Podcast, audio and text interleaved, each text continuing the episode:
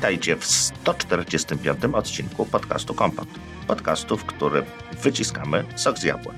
Kontynuując wakacyjną tradycję, witamy Was w poszerzonym nieco składzie, czyli z gościem. Tym razem padł do nas Krystian Kozerawski, znany szerzej jako Mac Kozer. Znany i lubiany, zgadza się. Poza Krystianem jest standardowy zestaw prowadzących, czyli Remek Rychlewski i Marek Telecki. Krystian już kiedyś u nas gościł, rozmawialiśmy wtedy bardziej o, o, o jego pomyśle na, na życie, troszeczkę bardziej o nim. A dzisiaj chcieliśmy się skupić na wykorzystaniu iPada w nauczaniu programowania, bo to jest coś, czym chyba już dobre trzy lata się zajmuję, jeszcze dłużej. Dłużej. Zajmuję się tym obecnie, no już ponad 4 lata, bo wystartowałem jeszcze w klasie mojego młodszego, starszego syna, to już jest ponad 4 lata. Mhm. W, w, listopadzie będzie 5 lat. Wow, no to już jest rzecz, rzeczywiście, rzeczywiście dużo. No tak y, chcieliśmy się właśnie z racji tego, że i Marek ma trochę wspólnego z, z nauczaniem, natomiast to niestety nie, nie, nie przy pomocy urządzeń Apple dokładnie. Ja jestem jak gdyby też osobą, powiedzmy, nie tyle co uczącą, ale zarządzającą jakimiś tam też kwestiami edukacyjnymi również, więc jakie takie pojęcie mamy troszeczkę z boku. No Krystian akurat najbardziej, dlatego, dlatego chcieliśmy się dopytać właśnie, jak to jest korzystać z narzędzi, które, które daje Apple. Zanim zaczniemy tutaj wałkować e, Krystiana odnośnie e, tematyki programowania, e, chcielibyśmy przypomnieć z satysfakcją i przyjemnością, że naszym patronem i sponsorem jest firma Synology. Zapraszamy do zapoznania się z ich ofertą. Jak zawsze szczerze od serca. No to pierwsze pytanie, Krystianie. Jak w ogóle iPady sprawdzają się jako narzędzia do nauki programowania? Bo tani klawiatury nie ma, to takie wiesz, dziwne, łatwo upuścić.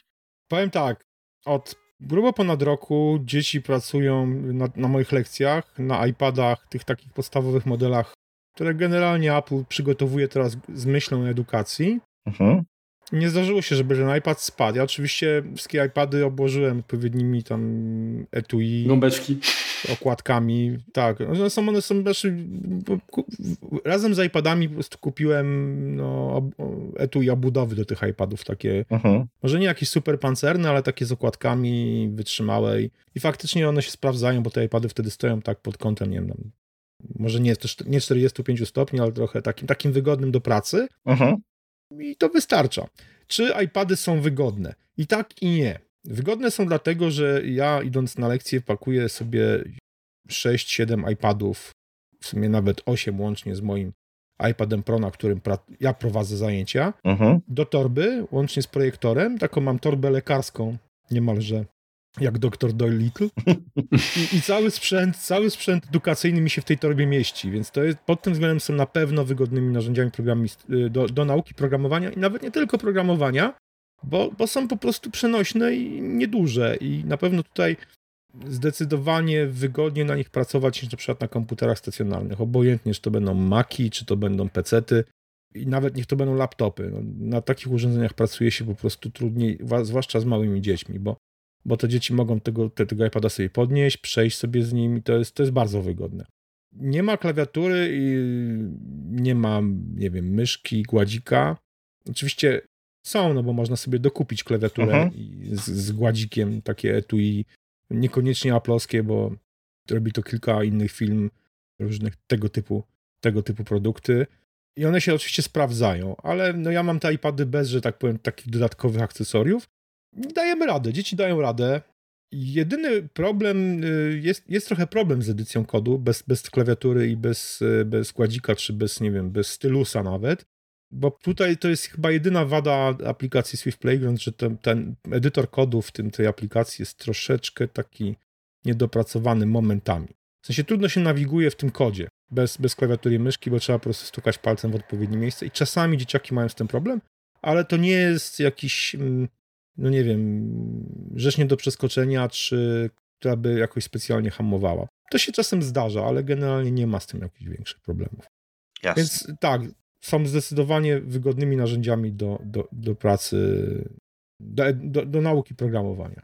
Pod, podstaw, podstaw nauki, mhm. podstaw programowania. To ja troszkę, zanim ten temat rozwiniemy, jeszcze to chciałbym się Ciebie spytać, bo wspomniałeś o, o tych tabletach tam w ilości 8 sztuk. Jak w ogóle jakby je pozyskałeś? No bo rozumiem, że, to, że te, te zajęcia, które prowadzisz, to one są y, no, wolą to jest... Darmowe. Darmowe, no właśnie. Tak, to jest wolontariat, tak, to jest wolontariat. Prawda jest taka, że ja kiedy zaczynałem jakby tą moją przygodę z uczeniem dzieci programowania, zacząłem od jednego iPada. Miałem swojego iPada R, dwójkę, na którym pierwsza wersja aplikacji Swift Playgrounds całkiem nieźle działała, ale potem ten iPad też zaczął się starzeć. I ja też odczuwałem, bo w zasadzie pierwszą klasę, którą przez dwa lata uczyłem programowania, klasa mojego starszego syna, uczyłem właśnie na tym jednym iPadzie. To polegało na tym, że dzieciaki po prostu patrzyły w, na ekran w klasie, na który rzutnikiem rzucałem obraz tego iPada i pracowały trochę na sucho. Trzymałem iPada, one sugerowały kolejne komendy. Tak to wyglądało. I to, oczywiście to było dość duże ograniczenie. Mhm. Ale da, da, da, daliśmy radę i jak mówię, kilki, jest kilku chłopaków z tej klasy. Akurat tak wyszło, że chłopaków, ale to, że tutaj niekoniecznie to oznacza, że tylko chłopaki, od razu mówię, wchodzą w programowanie i to ich kręci. Akurat w przypadku, w przypadku klasy mojego starszego syna to kilku chłopaków, włącznie z moim starszym synem, jakby się na tyle wkręciło, że dalej już sobie kontynuują jakąś przygodę z tym programowaniem. Niekoniecznie jest to Swift. W przypadku innych, innych dzieci, w przypadku mojego syna jest to faktycznie Swift i on ma już tam jakieś proste aplikacje napisane na, na iPhone'a, mając 12 lat, więc no, szacunek. myślę, no. że sukces jest całkiem, całkiem niezły. No właśnie, problemem było to, że ten jeden iPad no, był dość dużym ograniczeniem. Więc zastanawiałem się, co zrobić, żeby pozyskać więcej sprzętu. Tu pomysłów, pomysłów było kilka różnych. Miałem nawet taką ofertę, że mm, jeżeli będę miał jakiś stary sprzęt, z jakichś film zebranych, to jeden z y, mm, APR-ów i, i, serwisów mi te iPady wyremontuje za darmo. Super sprawa, ale ciężko było zebrać ten sprzęt jednak, mimo wszystko, nawet uszkodzono od tych film. To Problem przede wszystkim polegał na tym, że Swift Playgrounds jednak ma pewne wymagania, bo to jest tak naprawdę niemalże pełne środowisko programistyczne i na, na jakichś starych iPadach po prostu tego się nie odpali, a jak nawet jak się odpali już przykładowo na tym iPadzie R2, no to to będzie chodzić bardzo źle i bardzo kiepsko będzie się wieszać i, i będą z tym problemy i prowadzić na tą lekcję się po prostu już nie da. Więc najpierw, znaczy ruszyłem, ruszyłem z y, Patreonem, nie z Patronite'em, a z Patreonem, czyli takim bardziej globalnym, nawet nie crowdfundingiem, tylko serwisem patronackim, czyli z patronatem. I początkowo na patronacie było wiem, kilka osób, które faktycznie co miesiąc tam przy, jakby płacały jakieś tam pieniądze.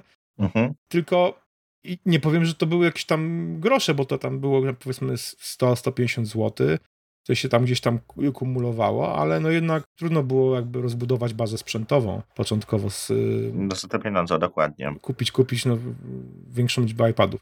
Zdecydowałem ponad rok temu, znaczy w pewnym momencie zacząłem się zastanawiać, jak, jak, co, co z tym zrobić. Wymyśliłem sobie, że ponieważ to, to nauka programowania idzie mi już całkiem nieźle z tymi dziećmi, mam już pewne doświadczenia, mógłbym uczyć też dzieci po lekcjach, powiedzmy te dzieci, które mają więcej szczęścia, czyli mają rodziców, którzy chcą te dzieci na różne zajęcia dodatkowe wysyłać i mają na to pieniądze, więc uczyć za pieniądze po lekcjach, żeby sfinansować y, właśnie y, jakby sprzęt też na te lekcje darmowe i wziąłem leasing iPady po prostu. No i wszystko już przygotowałem, miałem nawet grupy, miałem grupy, gdzie w Sandomierzu była nawet, już miałem dograne wow. w Krakowie, w Łodzi, w, w, kilku szkołach, no i wszystko się rozbiło o pandemię, bo nagle się po prostu wszystko zamknęło i, i po prostu prowadzić takich zajęć no, możliwości nie było. Oczywiście ja w szkole prowadziłem dalej zajęcia dla, dla darmowe, tak kiedy szkoła była otwarta, kiedy lek lekcje odbywały się normalnie, a te zajęcia prowadziłem, ale tak naprawdę chętnych na Zajęcia dodatkowe nie było, a też ja niespecjalnie chciałem jakby ryzykować tutaj takiej sytuacji, że zacząłem prowadzić jakieś zajęcia polekcyjne i nagle by się okazało, że ktoś w klasie albo ja w takiej, takiej grupie po prostu jest, nie wiem... No tak, to jest jednak ryzyko. Zarażony. No, jest już duże ryzyko, więc jakby przez grubo ponad rok, dokładnie rok, przez rok ja jakby brałem na klatę po prostu te obciążenia związane z tym, że te iPady nie pracują na siebie, ale pracują klasie, no bo te dzieci po prostu miały w końcu sprzęt, na którym mogły pracować. Ostatecznie zdecydowałem się jakby ruszyć, jakby ten, rozbujać trochę tego Patreona i faktycznie ten Patreon mi się udało rozbujać całkiem nieźle. Też dzięki dla, yy, wam chłopaki szacuneczek za to. I faktycznie teraz ten Patreon jest w stanie w sporej części jakby pokrywa mi koszty leasingu tych iPadów, więc tutaj ogromne jeszcze raz podziękowania dla wszystkich patronów. Są to patroni z Polski i z zagranicy, jest, jest ich naprawdę teraz już całkiem sporo. No i I tak, i ma, dzięki mają iPady, to jest najważniejsze. Mają iPady do nauki e, i to jest zupełnie inna jakość pracy. Kiedy jest dwoje dzieci na, na jednego iPada, wbrew pozorom jedno dziecko na jednego iPada też nie jest jakoś tam znaczy, okej, okay, ale jak te dzieci pracują we, w parach, to jest lepiej, bo wymieniają się po prostu się wspierają pewnie, tak. nie? Jednak samemu tak, to, tak, to tak, jest, tak, tak, jest zagubienie i patrzenie po, wokoło, co się dzieje, nie? No, mhm. znam, znam. Dokładnie tak. A powiedz mi, czy przychodzą też jakby, czy przychodzili może też do ciebie, przychodziły dzieci z własnym sprzętem na zajęcia?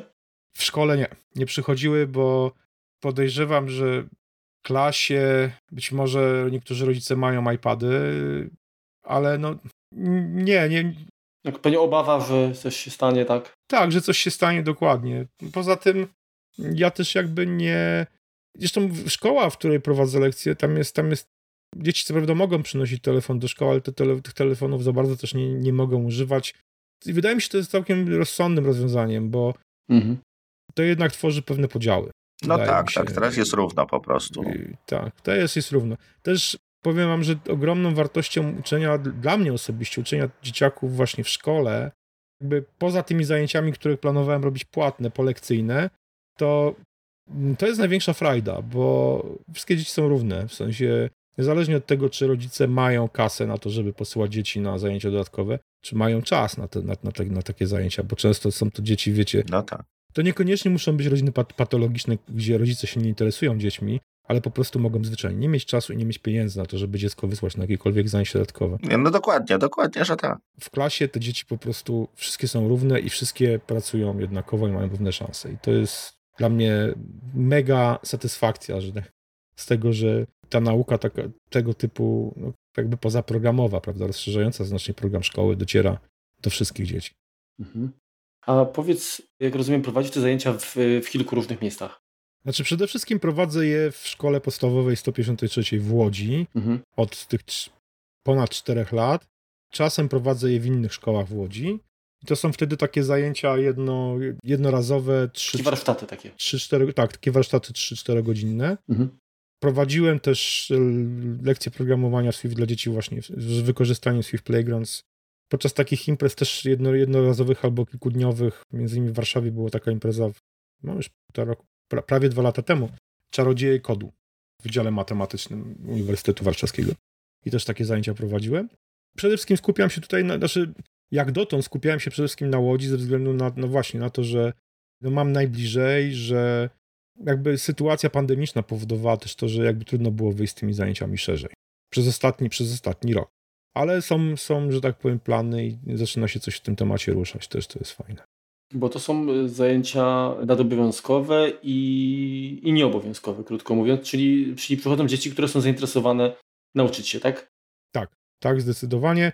Są to zajęcia fakultatywne, czyli no, przychodzą dzieci tak naprawdę, które chcą się tego nauczyć, których rodzice wyrazili na to zgodę, no bo to są też dzieci tam często 9-10-letnie, mhm. więc no tak, są to zajęcia dodatkowe. Mhm. One są wpisane w, w, plan lekcji, z tym, że na tej zasadzie, że które, dzieci, które chcą na te zajęcia chodzić, to, to przychodzą. Czyli, czyli nie ma takiego podziału, powiedzmy, że nie wiem, dziewięciolatkowie, dziesięciolatkowie, tylko, tylko może być grupa, gdzie są e, dzieci na przykład w przedziale od 8 do 11. E, wiesz co, może być, ale e, ponieważ ja prowadzę te zajęcia w klasach konkretnych, więc nie mam takich, aż takich, takich różnic. Rozumiem. Nie, ja poprowadzę po prostu w konkretnych klasach czyli powiedzmy pro, pro, prowadzę w klasie trzeciej, no to mam dzieci w Jasne. Po, porównywalnym wieku, prawda? Jeżeli w klasie czwartej, no to też no, generalnie najlepiej nie tyle co rocznikami, ale klasami. Te różnice oczywiście mogą, mogą być, ale z mojego doświadczenia lepiej, żeby te dzieci były jednak w podobnym wieku, bo zwyczajnie przyswajalność wiedzy jest różna, prawda? W zależności od wieku. I teraz powiedzmy, jeżeli mam, mieli, mielibyśmy w grupie 8-latka i 11 albo 12-latka, to różnica będzie. Ja mam, ja mam dwóch synów, więc też widzę różnicę. Jeden i drugi się uczy programowania, więc widzę, widzę po prostu, jak to wygląda. I teraz prawdopodobnie, czy nie zawsze, ten 12-latek będzie szedł szybciej z tym materiałem i będzie się po prostu zwyczajnie nudził, bo będzie musiał czekać na tego, powiedzmy, 8 czy 9-latka. Więc lepiej jednak mimo wszystko mhm. E, ustawiać takie grupy właśnie wiekowe. Tak bym to określił. Tak. I to ja rozumiem, po prostu byłem ciekaw, czy jakby to zainteresowanie jest na tyle duże, że jesteś w stanie jakby w każdej klasie zebrać grupę, czy po prostu jakby w całej szkole na przykład tych, tych y, dzieci zainteresowanych jest, jest mniej i, i musiało się jakby połączyć ich jakby w jedną, tak, żeby to się w ogóle jakoś tam kalkulowało. Zainteresowanie jest spore, tylko też możliwości szkoły dotąd były ograniczone też przez pandemię. Trzeba pamiętać, że klasy 4-8 uczyły się przez 10 miesięcy zdalnie, ale w przyszłym roku szkolnym na pewno ruszymy, w, w, przynajmniej tej szkole podstawowej, do której chodzą moi synowie, ruszymy z dodatkowymi lekcjami, takimi zajęciami też polekcyjnymi, już nie dla w konkretnych klasach, ale właśnie jakby w konkretnych tak przydziałach wiekowych dla zainteresowanych. Nie ukrywam, że klasa moich, klasy moich synów były no, były przywilejowane, były po prostu w tej lepszej pozycji, no bo znalazł się w klasie rodzic, który chciał coś prowadzić, dodatkowe zajęcia za darmo. Dzieciaki z innych klas trochę zazdrościły, bo wiem, bo przychodziły czasami na te lekcje i zaglądały i no. też widziały mnie jak po prostu jak każdy tam bo te, te, terminy się zmieniały w zależności od planu, więc raz była to mhm. środa, raz był powiedzmy przez kilka miesięcy środa, potem piątek, ale widziałem, że po prostu, że idę z tą torbą pełną, pełną sprzętu do klasy i no, zainteresowanie jest spore, zdecydowanie. Mhm. Bo jeżeli to zainteresowanie jest takie, to bo wiadomo, że często u dzieci jest coś takiego, jak, jak, znaczy, nie tylko u dzieci, u nas też, słomiany zapał, tak? I pytanie, mhm. jeżeli zaczynasz grupę, bo jak wspomniałeś, mniej więcej masz dwie osoby na iPada, to teraz powiedzmy, jeżeli w klasie jest y, dzieci, no tam załóżmy nie 25, przyjdzie do ciebie 20 się zainteresowało, to, to jakby po iluś tam zajęciach, ile zostaje takich tych wiernych jakby uczniów, który, z którymi kontynuujesz zajęcia?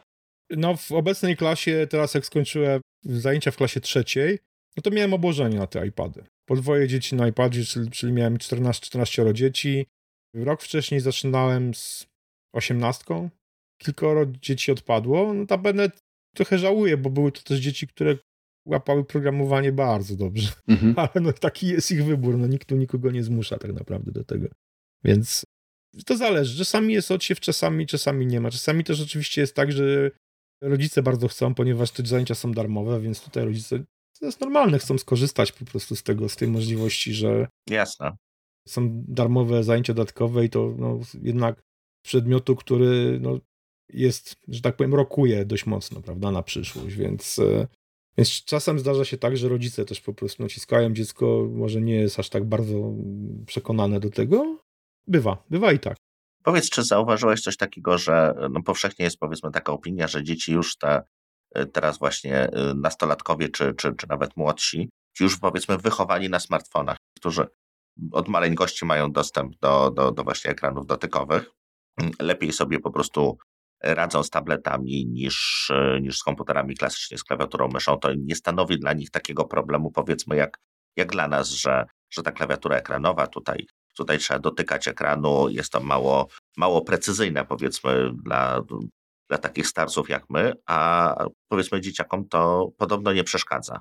Klawiatura ekranowa Trudno mi powiedzieć. Wydaje mi się, że trochę, trochę w tym prawdy jest, że dzieci jednak są już zrośnięte z tymi smartfonami i iPadami.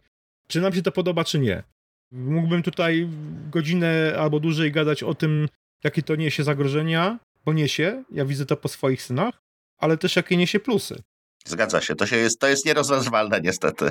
Podam prosty przykład. Nasz starszy syn nauczył się czytać w wieku 4 lat. W wieku 4 lat, mając 4 lata i miesiąc, napisał list do świętego Mikołaja pełnymi zdaniami oczywiście drukowanymi literami z błędami, ale napisał taki no, długi list na tam, nie wiem, 20 zdań pełnych. Wow. My nie wiedzieliśmy, że on umie pisać i czytać, żeby było jasne. On się nauczył, wyszukując sobie bajki na YouTubie, na, na, na iPadzie. Początkowo przychodził do mnie czy do, do mamy, prosząc o to, żeby tam mu wpisać na klawiaturze, no ale to potrzeba spowodowała, że się nauczył sam czytać i pisać, oczywiście na klawiaturze ekranowej na iPadzie to, to, ta historia czasami niektórych ludzi bulwersuje, że jak to tutaj iPad zastąpił rodziców. Nie zastąpił. U nas ten iPad, czy tam teraz smartfon nie zastępuje rodziców, ale, no ale jest narzędziem, które, które, zwłaszcza moje dzieci, które, że tak powiem, tą technologią są po prostu obłożone, no bo u mnie każde dziecko w domu ma Maca, ma iPhone'a i ma iPada, więc co zrobić? Także tak, tak idą nie, nie, jest, nie jest to jakiś snobizm, tylko że po prostu mnie te, ja, nie, ja nie, nie sprzedaję swoich starych urządzeń, tylko po prostu trafiają do rodziny. Przede wszystkim najpierw, najpierw zwłaszcza do dzieci. Stosujesz płodozmian. Więc e, tak, płodozmian, dokładnie. Więc, więc no, ja widzę te zagrożenia, widzę, zwłaszcza po tych 8 miesiącach spędzonych przez mojego starszego syna w domu przed komputerem, podczas nauczania zdalnego, nie? gdzie...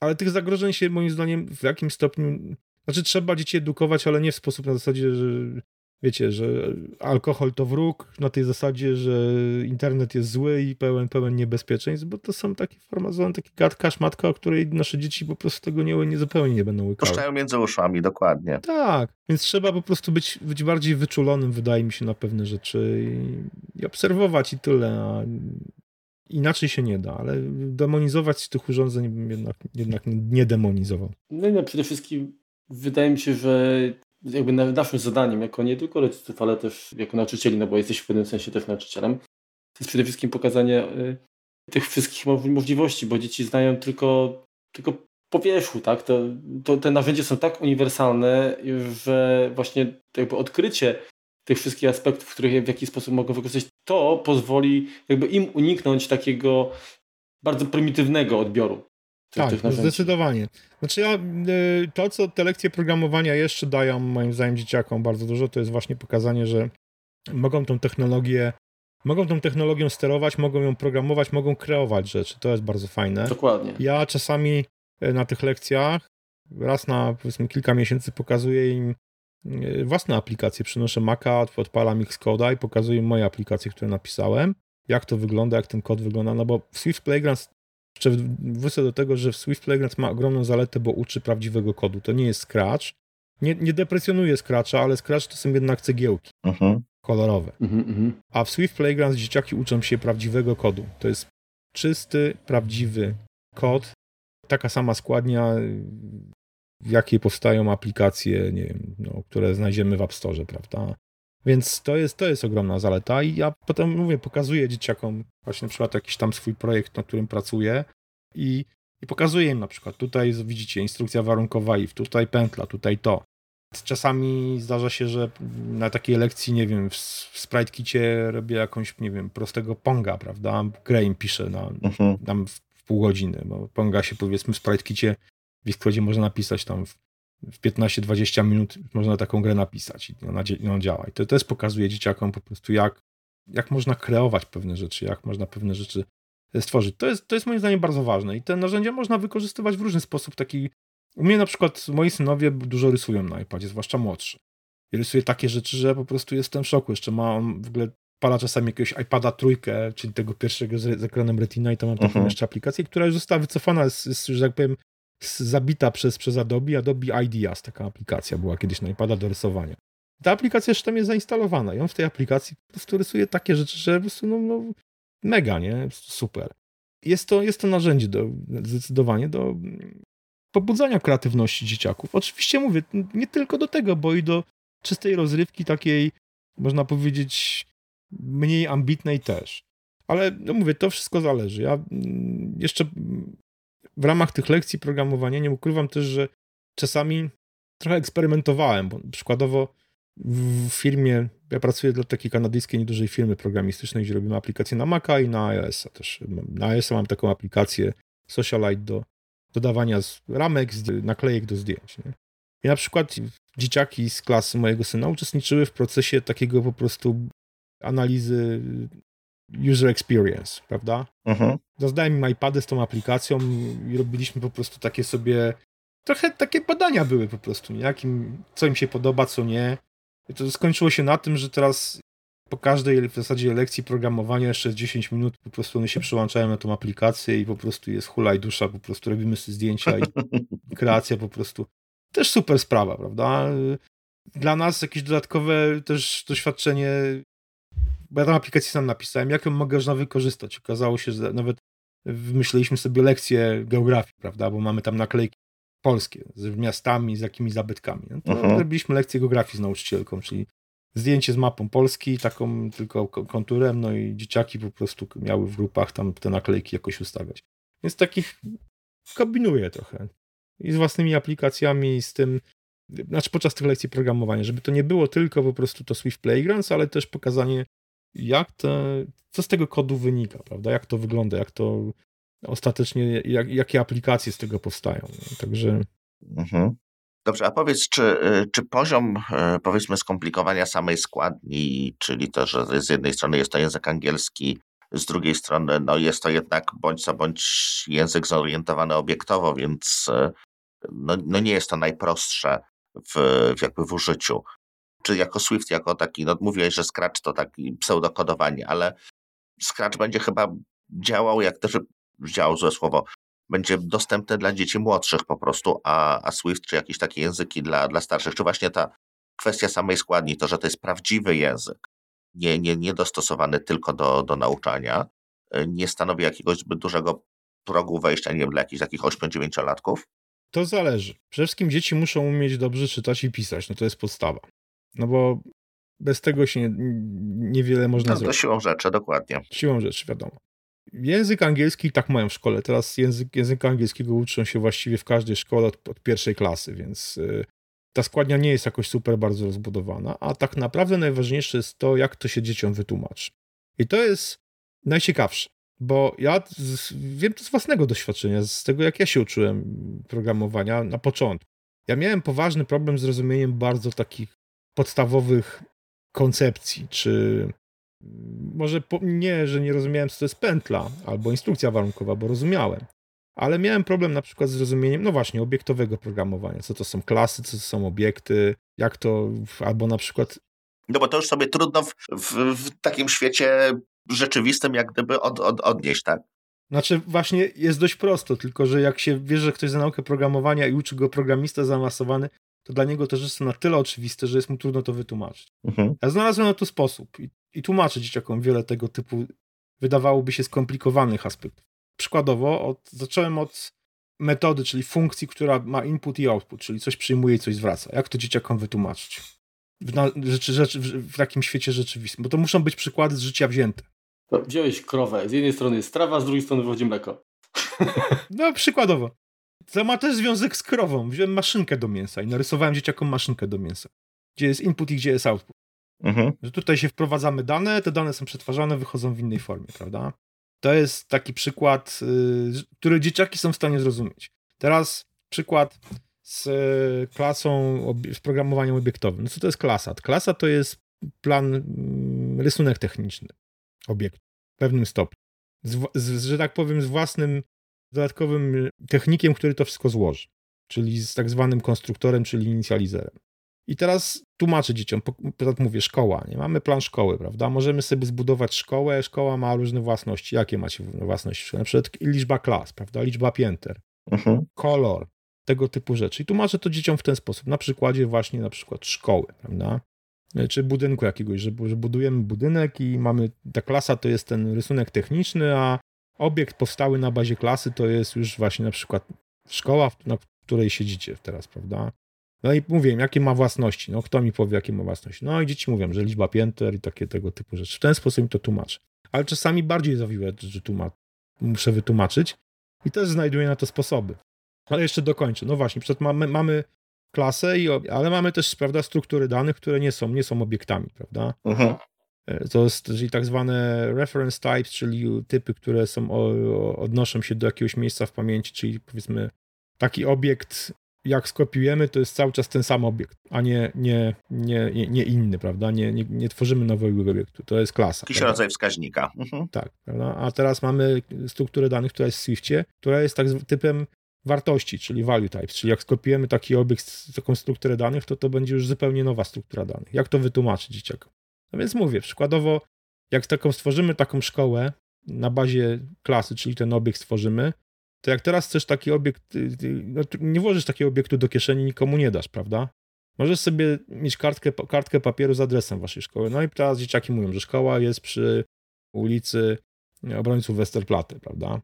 No więc macie tą kartkę. Kartkę, jak sobie nawet ją skopiujesz, to nie kopiujesz tej szkoły, tylko masz kartkę skopiowaną. Nie? Uh-huh. Ale przykładowo klucze do tej szkoły możesz dorobić. I klucze to już jest struktura, prawda? To już jest ten obiekt, który kopiu... No, na takie tego typu przykładach. Uh-huh. To, jest, to, to jest, jak tłumaczę im właśnie obiekty, klasy i tego typu rzeczy. Ale ostatnio miałem, no to będę w domu z moim synem, bo który, który teraz przerabia kurs 100 Days of Swift, 100, 100, 100 dni Swifta Paula Hudsona, taki online darmowy kurs.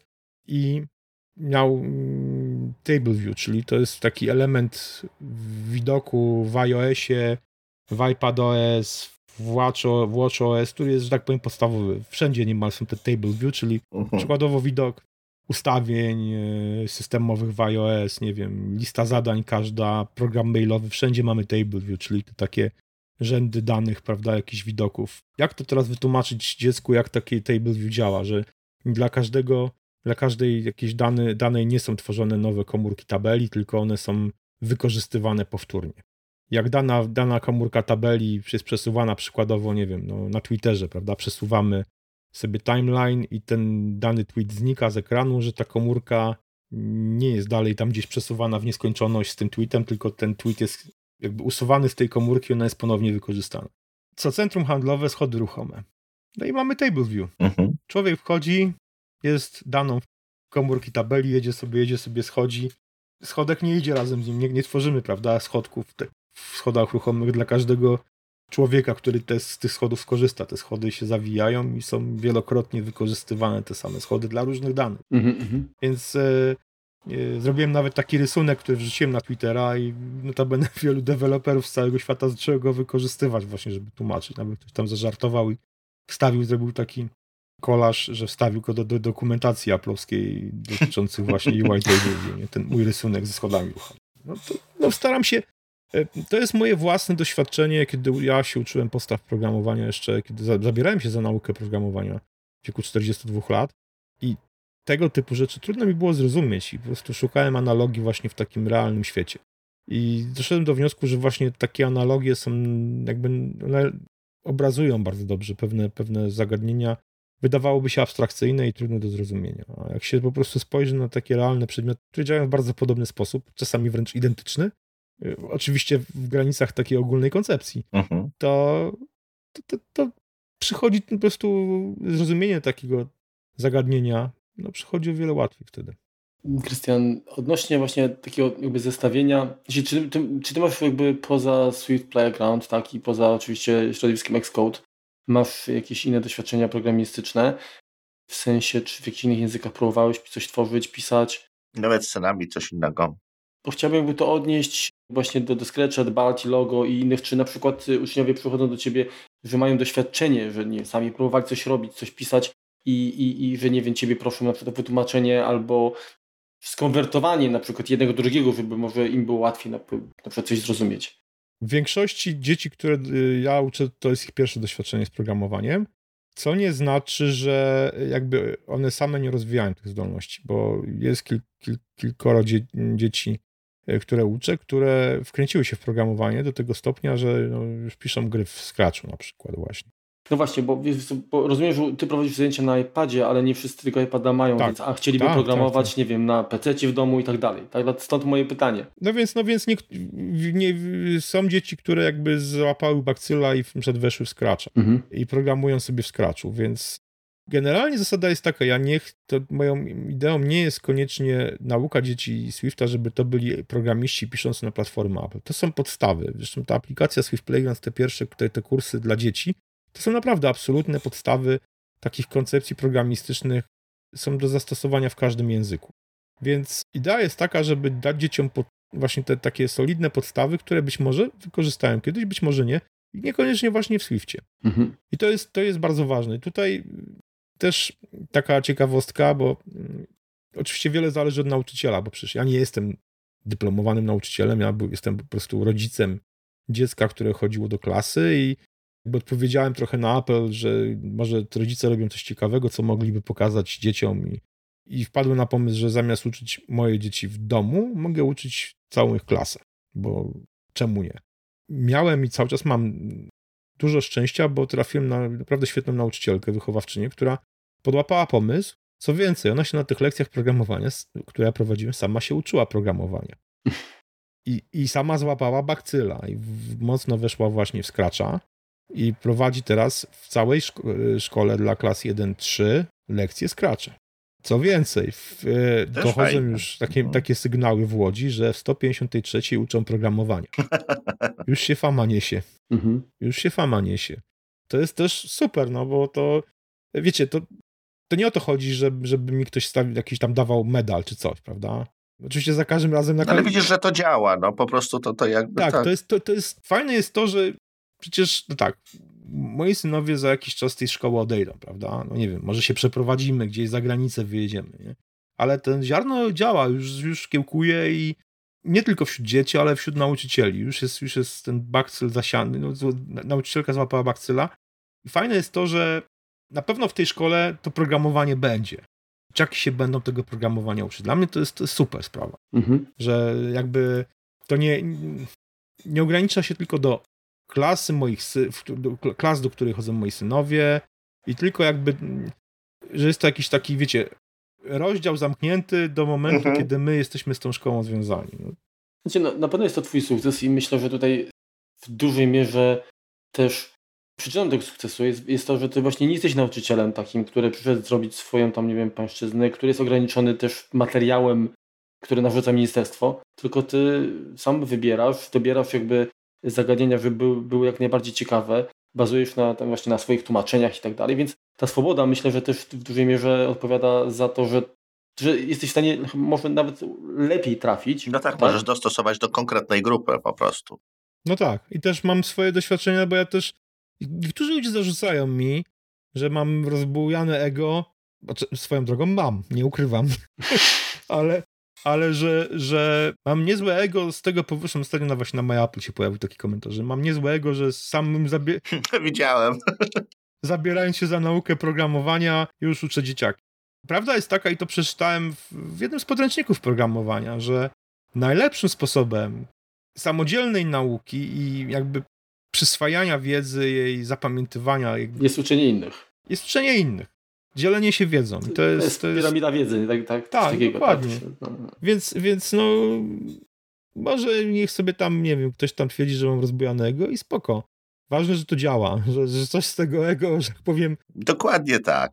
Że dzięki mojemu rozbudo- rozbujanemu, roz, roz, e, rośnie, rośniętemu ego zyskują dzieciaki, prawda? No bo, no bo zyskują, bo to są przecież podstawy. No, uczę ich naprawdę totalnych podstaw i i łapią bakcyla i być może, nie wiem, za, za kilka lat będą z nich naprawdę nieźli programiści. Także o to chodzi. Wiesz my to do, do, doskonale widzimy nawet po kompocie. No, część, część odcinków jest takich, no nie wiem, opowiadamy o rzeczach, których no powiedzmy robimy na co dzień, czy tam znamy się, czy tam jeśli chodzi o y, może nie programowanie, tylko nie wiem, tam kwestie jakieś tam sieciowe, czy, czy ostatnio NASy, ale też przygotowanie się do tych odcinków, żeby to poukładać tak, żeby to miało jakieś tam ręce i nogi, mhm. też no, daje jakby tota, totalnie jak gdyby też, też pozwala nam się dodatkowo douczyć i jakby usystematyzować samemu tą wiedzę, bo żeby, żeby po prostu coś wytłumaczyć, to trzeba po prostu zrozumieć z każdej strony dany problem. Pewnie, dokładnie tak. To jest dokładnie, no ja też tam. Pamiętam pisząc y, chociażby poradnik do Hazela, już musiałem znaleźć przykłady, które trafią do czytelnika i, i to była dla mnie też duża, duża nauka, tak? No bo nagle się okazuje, że, że coś, co właśnie dla mnie jest oczywiste, z drugiej strony tak nie wygląda, nie? Więc trzeba to przełożyć na bardziej strawny język. A powiedz właśnie, bo wspomniałeś o, o, o, o tych swoich doświadczeniach. Y, między innymi masz y, chyba jeden z ostatnich, y, jeden z ostatnich projektów to jest Ether, tak? I tak. jak bardzo Twoje projekty, nad którymi pracujesz, jak bardzo one mm, pomagają Ci przygotować się na przykład do, do zajęć z dziećmi? Wiesz co, powiem szczerze, że nie specjalnie bo y, jak mówię, uczę dzieci podstaw, to totalnie mhm. podstaw, mhm. podstawowych rzeczy.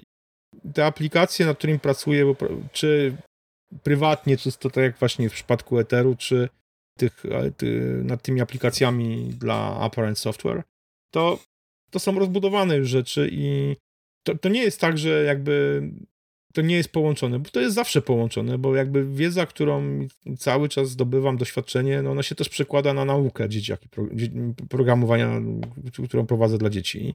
Ale trudno mi jest znaleźć w tym momencie, powiem szczerze, takie jednoznaczne, nie wiem, na przykład takie strzały świadomości, że pisząc, nie wiem, na przykład Ether, odkrywam, że mógłbym coś wytłumaczyć dzieciakom lepiej. Chyba się coś takiego nie zdarzyło jeszcze, powiem szczerze. Mhm.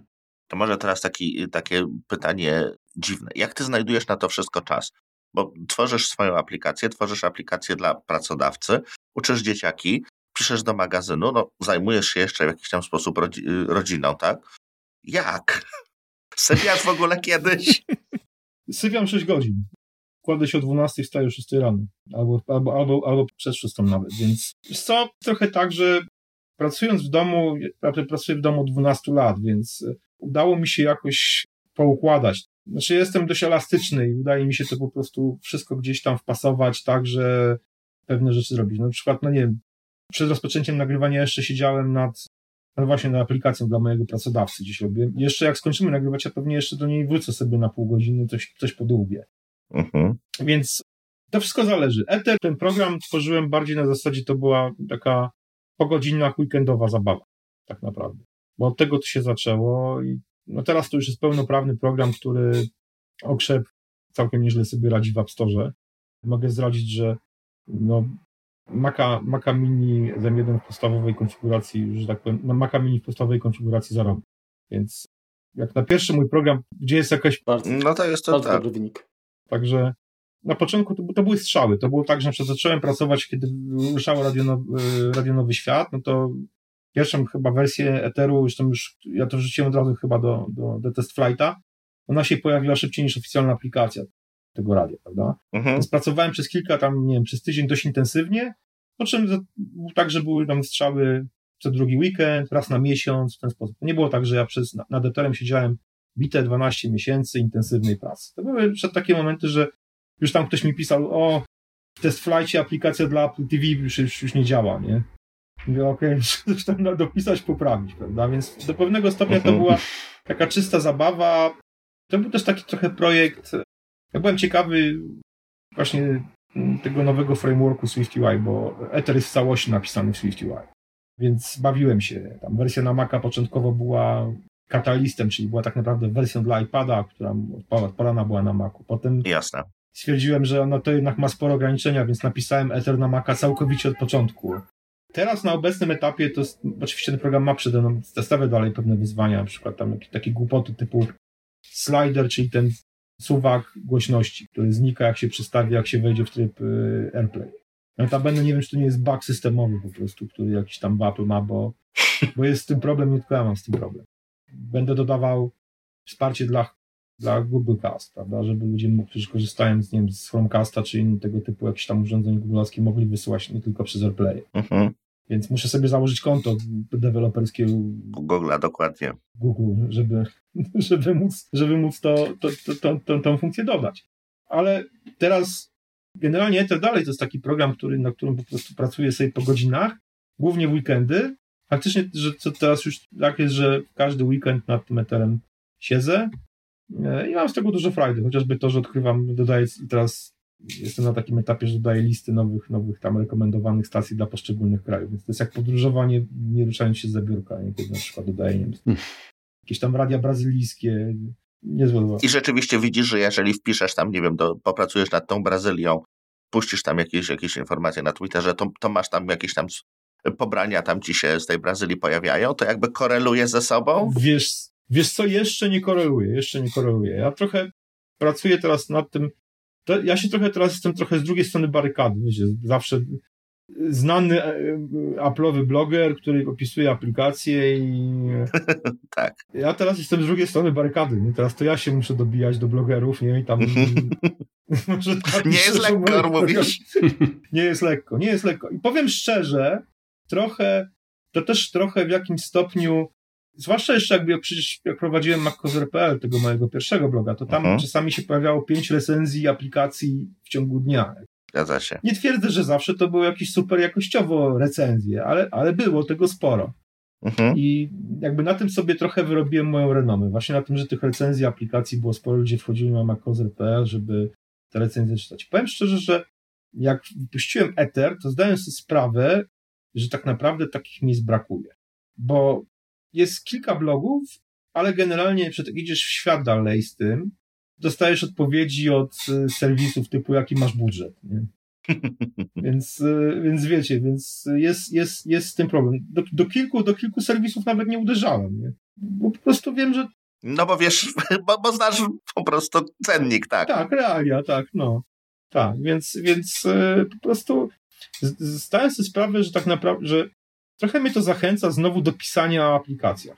W tym znaczeniu, że brakuje tego i sam się o tym przekonałem, jak trudno jest tak naprawdę zainteresować blogerów technologicznych, aplowych tym, żeby napisali o twoim programie.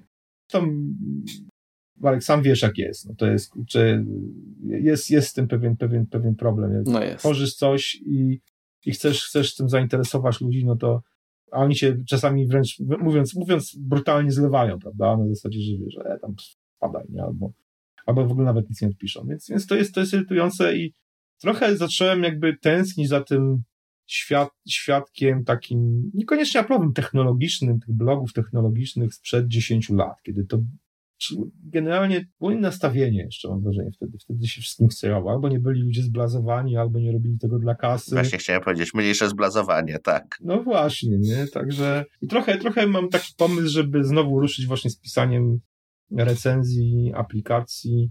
Może nawet nie recenzji, może nawet takich bardziej opisów po prostu, że coś ciekawego wyszło i a nuż może ludzi to zainteresuje i no, tak, taka, taka mała jakby jakaś nie wiem, dygresja w związku z tym. Też z moim doświadczeniem z wydaniem własnego, własnej aplikacji, jakby próbą, próbą jej promocji. Także i tak mam ułatwione zadanie, no bo wiadomo, że mogłem sobie napisać na myatu.pl i mamy sporo wejść, więc to jakby, wiecie, ruszyło, ale, ale przed tak, tak ktoś napisze aplikację i jest, powiedzmy, nie ma kontaktu, nie ma jakby takiego medium, którym może po prostu wrzucić to i to wygeneruje od razu jakby z automatu też pewien, pewien ruch i, i pobrania. Mhm. Jest ten problem, nie ukrywam. Jest, jest, jest, ten, jest ten spory problem. Wydaje mi się, że brakuje też znowu takiego właśnie powrotu do takiego no tego, co wy robicie, tego, co robi Krzysiek Kołacz, co robią chłopaki z y, Magatki, takiego, wiecie, czy co robi też Przemek Marczyński. Mhm. Takiej sceny ludzi, pasjonatów, którzy po prostu robią to po prostu, bo, bo ich to kręci i mówią, piszą o, o rzeczach, które ich interesują i nie grymaszą trochę w ten sposób. Albo jak grymaszą, to to jest gry, takie już wiecie, grym, bo mają powody na coś grymasić, ale generalnie no, nie strzelają fochów i nie właśnie no, nie, nie, zlewają. To jest takie moje doświadczenie jako, jako, do, jako deweloper. Więc znajduję czas, znajduję, wracając do tematu, znajduję czas. Generalnie no, no, jakby to, że pracuję w domu, to mi pozwala na dość dużą taką nawet poszatkowanie sobie tego czasu. Na, na, Ale to takie, rzeczy. poczekaj, że ci, przepraszam, że ci wchodzę słowo. Czy to poszatkowanie nie polega, nie kończy się na tym, że w gruncie rzeczy ty jesteś prawie zawsze w pracy? Tak. No. Jest takie powiedzenie. To, to jest ciężkie mentalnie, tak? W sensie.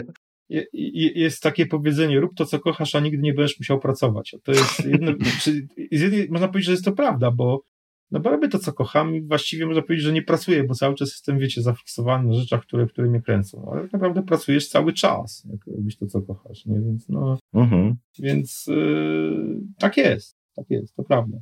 A co ci sprawia, która z tych, y, z tych, z tych zajęć, którymi się zajmujesz, sprawia ci największą radochę, tak?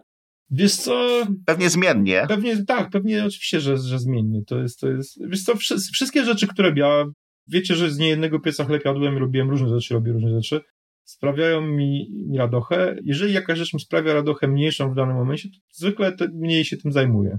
Mhm. Więc przykładowo, no nie wiem, no nie jestem archeologiem od 12 lat, czy tam od 13, nie? także mhm. a przecież jestem magistrem archeologii i pracowałem w zawodzie. Więc jakby to przestało mi sprawiać radochę.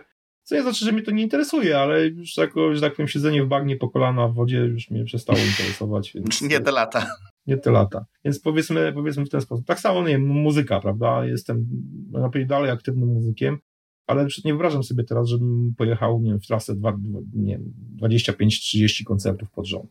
Mhm. Nie ma opcji nawet takiej, żebym na taką trasę pojechał. A kiedyś, wiecie, tam, nie wiem, 20 lat temu to kurczę, o, jedziemy dawać, nie? Teraz, teraz, już teraz no, zmieniły się priorytety i jakby nawet, nawet nie chodzi o priorytety, chodzi o to, że po prostu no, mam inne rzeczy, które mnie kręcą i które mi zrobią, sprawiają ogromną radość y, z tego, że to robię, więc nie muszę, więc jakby no, pewne rzeczy, które mi obecnie mniej radości dają, a które też lubię robić, no to po prostu się nimi nie zajmuję. No to, mhm. tak, to, tak to wygląda. Ale faktycznie jestem, jestem w pracy niemalże non-stop. To jest, to jest, to jest plusem i minusem, no bo to wiadomo, że podejrzewam, że jakby zapytać, nie wiem, mojej żony, moich dzieci, to by się skarżyły, że za dużo pleców taty oglądają. No tak. A jeszcze powiedz w takim razie, no bo chciałem wrócić do, naszego głównego tematu, jeżeli chodzi o to nauczanie programowania. Mhm. No to, one, to jest też jakby proces jakby złożony, bo i logistycznie musisz się przy, no, przygotować, jesteś pewnie uzależniony też od planu zajęć w szkole, tak, żeby, żeby mhm. y, to wszystko jakoś tam się poskładało. Musiałeś zorganizować sprzęt i generalnie co jakby z Twojego doświadczenia jest y, źródłem najczęstszych problemów właśnie? Czy, czy y, wytłumaczenie jakichś zawiłości programowych podczas zajęć y, czasami stoisz gdzieś tam, dotrzesz do takiego miejsca, że kurczę, nie możesz już dalej, bo, bo jest jakby jednak ten poziom abstrakcji za duży dla dzieci, czy może właśnie zmotywować ich do pracy, gdzie, gdzie po prostu gdzieś tam są rozkojarzone, bo jednak ten iPad ich kusi pod innymi względami, nie tylko programowania, czy właśnie, nie wiem, kwestia techniczna, że trzeba jakieś tam, nie wiem, update'y, czy trzeba, nie wiem, przetajać tą torbę lekarską, przekonfigurować, no nie wiem, co, co jakby jest elementem, który najmniej ci, który, który jest tą łyżką, łyżką dziegciu off. Wiesz co, z update'ami nie ma problemu, bo ja iPady po prostu update'uję w, w jakimś takim czasie, kiedy tych zajęć nie ma, czyli powiedzmy na kilka dni, jeżeli jest jakaś aktualizacja systemu, to robię to albo po zajęciach, albo na kilka dni przed zajęciami. Więc z tym, z tym, z tym specjalnie problemu nie ma. Bywa że oczywiście, że dzieciaki są rozkojarzone. Zdarza się. Ja zawsze tłumaczę dzieciom, że jeżeli ci to nie interesuje, w danym momencie masz jakąś fazę, nie wiem, że po prostu, że to, to, jedyne to, co proszę, to żeby nie przeszkadzały innym. To jest, to jest, z tym bywa różnie. Faktycznie, że tutaj jest, bywa tak, że niektóre dzieci, niektóre dzieci są rozkojarzone bardziej, które mniej, ale to też, wiecie, nie jest tak, że można te dzieciaki, powiedzmy, spisywać na straty, bo ja miałem takie dzieci czułem, które na przykład przez pierwszy rok w ogóle tam no chodziły, bo chodziły, ale ziewały, w ogóle zero zainteresowania, nie? Albo to czasami wręcz wprost mówiły, nie? Proszę pana, ja się nudzę. Mhm. To jest lekko, lekko deprymujące, można, nie? I mhm. po, po, po, po, trochę takie jest, kurczę, wybija człowieka po prostu z pewnego rytmu. Ale nagle pokazuje się, że po roku mm, takie dziecko prostu łyka tak, tak łapie bakcyla, że właśnie, że na przykład, że nie wiem, że zaczyna samo programować i dalej na przykład jest dość takie niezależne, nie? czyli w sensie na przykład robi po swojemu całkowicie. No, że musisz, po, trzeba czasami tą swoją, że chcesz powiedzieć, nie? Słuchaj, robisz to źle, nie? Masz zrobić to, jak jest na tablicy, nie? Staram się takich rzeczy nie robić, bo to jest, wiecie, no, nawet jak zrobi źle, robi po swojemu. Ważne, że kombinuje, nie? Ważne, że, że stara się. -huh. To mhm. jest, więc Dokładnie. Zakochowanie jest ważniejsze niż, niż to, czy coś robi. Zresztą jak, jak zrobi błąd, to się nauczy na tym błędzie, tak? Tak, dokładnie. Więc, więc, ale nie, nie mam jakichś takich rzeczy, które byłyby jakimś, jakimś, nie wiem, poważnym problemem. Czasami jest tak, że nauczyciele trochę, no, trochę się boją, nie wiem, dyrek, dyrekcji, nie, i tam przed, przy, w ogóle wystartowanie z tymi zajęciami to już no, ponad 4 lata temu, to zajęło chyba dwa miesiące właśnie tam, że przygotowanie programu, rozmowy z dyrekcją, jakieś takie rzeczy. No. Trochę to się przeciągało. Dostęp do sali. Tak, trochę się to przeciągało, ale ostatecznie no, poruszyło. Nie odpuściłeś po prostu. Nie, nie, nie. A krótkie pytanko jeszcze odnośnie tej konfiguracji. Czy wykorzystujesz jakiegoś MDMA, coś, jakiś taki software do, do zarządzania tymi iPadami? Czy? Przyznam się szczerze, nie wykorzystuję. Przy, przy, przy tej ilości iPadów jestem jeszcze w stanie na luzie ogarnąć po prostu. Mhm. Czy wszelkie aktualizacje, to, to bez problemu ja to ogarniam sobie po prostu e, przeklikujesz ręcznie, no. Tak, podejrzewam, że jakby tych iPadów było, nie wiem, 10, 11, 12 dla dzieci, to będę musiał, i pewnie za jakiś czas będą, jeżeli to się wszystko będzie dalej tak tym toczyło w tą stronę, no to wtedy będę musiał o czymś takim pomyśleć zdecydowanie. Tylko podejrzewam, że będę miał problem z aploskim całym DM-em, bo nie jestem nauczycielem i nie wiem, czy mnie obejmuje jakikolwiek tam dostęp do tych programów to się nazywa Classroom chyba u Apple'a, także mm-hmm. więc y, trudno mi po prostu w tym momencie powiedzieć, czy, czy, czy, to, czy, na to bym się łapał, ale, ale na pewno będę musiał o tym pomyśleć, jeżeli tych, liczba tych iPadów się zwiększy. Dobrze, to teraz y, będziemy powoli kończyć. Może y, Krystianie opowiedziałbyś o, o, o ostatniej inicjatywie, którą widzieliśmy właśnie obydwaj z Markiem na Twitterze. Próbujesz rozkręcić z Helpi. Tak, no pomysł y, Helpy to jest autoryzowany serwis Apple w Warszawie. Oni mieszczą się w Alei Stanów Zjednoczonych 72. To jest Praga, jeśli dobrze mhm. pamięć mnie nie myli. Ja byłem w, w Helpy rok temu i rozmawiając padliśmy na pomysł właśnie z y, właścicielem Helpy, że to miejsce ma bardzo fajny klimat i właściwie jest niewykorzystane, a zacząłem opowiadać właśnie o moich lekcjach programowania wpadliśmy na pomysł, że można by no, rozszerzyć te moje lekcje także o Warszawę właśnie o Helpi i Mieliśmy oczywiście wystartować we wrześniu czy tam w październiku ubiegłego roku. Pandemia oczywiście wszystko pokrzyżowała, no ale startujemy w końcu z wakacyjnym kursem programowania. On rusza 31 lipca, czyli nie w tą najbliższą, ale w następną sobotę. To będą mhm. kursy sobotnie, weekendowe. Grupy Przewiduję, że taki kurs będzie trwał 6-7 tygodni, w zależności od, od tego, jak, jak sobie dzieci będą radziły czyli gdzieś tam do, do połowy albo do końca września.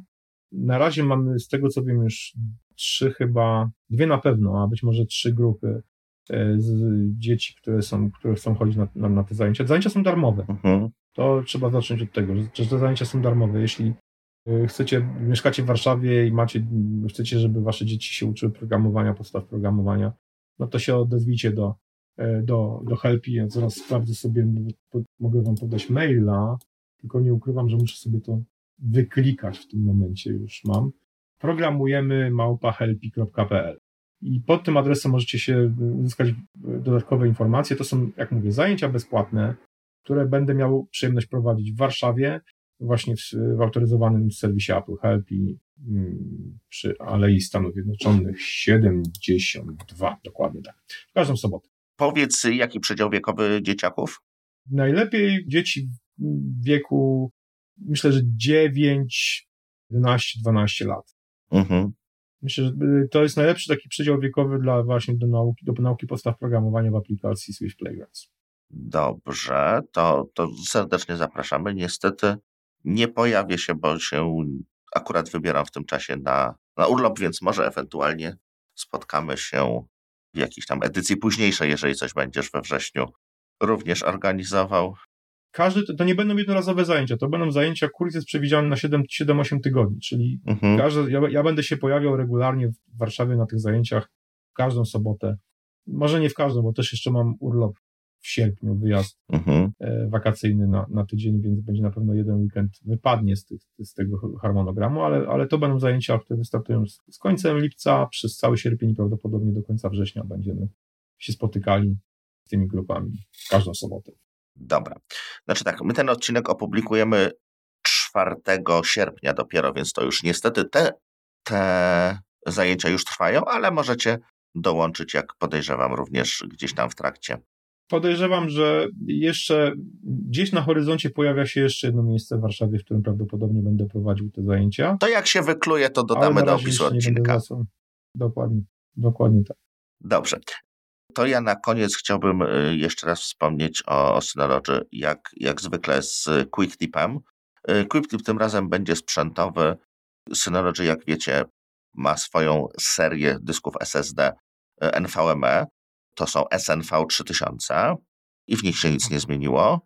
Ma również dyski SATA SSD, to są SAT 5200 i tutaj też nie ma zmian. HAT 5300, czyli dyski Serial ATA które mieliśmy już od jakiegoś czasu, natomiast nowością są dyski HAS 5300 i to są dyski sasowe, więc one są dedykowane do większych urządzeń, występują w smakach 16, 12 i 8 terabajtów. I, no i są to po prostu dyski dedykowane do, do dużych rozwiązań, właśnie, właśnie sasowych, więc e, możecie się jakieś takie, jeżeli macie SA3600, SA3200T czy UC3200, takie wielkie, potężne maszyny, to możecie je nakarmić również dyskami Synology. To co, to bardzo Ci dziękujemy, Krystianie, za, za to, że, że nas odwiedziłeś. Polecamy się na przyszłość. Ja również, bardzo miło mi. I co, dziękujemy Wam, drodzy słuchacze, że, że za wysłuchanie tego odcinka. Gdzie można znaleźć Krystiana, to chyba nie będziemy mówili, bo to nie jest szczególnie trudne. Będzie w opisie odcinka jak najbardziej jakiś link do Twittera, jakby ktoś rzeczywiście był zbłądzoną duszą, ale, ale podejrzewam, że, że na MyApple czy, czy, czy, czy innych działalnościach yy, to, to jesteś szeroko znany. Nas znajdziecie na Twitterze jako applejuice.pl.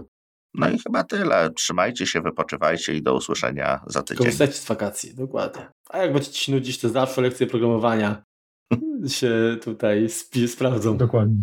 Dokładnie tak. Dzięki Markozer za spotkanie. Miło byłoby znowu tak się, no prawie twarzą w niestety zdalnie, ale, ale zobaczyć. Także dzięki wielkie za rozmowę i do następnego. Dzięki. Na razie, hej. Cześć. Cześć. Cześć. No to kontynuuj. No, no. Ja mam właśnie jeszcze pytanko, no to jeżeli w klasie, no, tak, mów, mów, przepraszam. Powiedz teraz. A, to jeszcze... Marek, daj mi dojść do słowa. Remku, zaraz, zaraz, zaraz cię wpuszczę, tylko ja chciałbym ten temat dokończyć. No, takie, takie tak. Te, te urządzenia... No, do... Ja myślę do ciebie... A co ci sprawia największą... Poczekaj Marku, jeszcze jedna... Ostatnie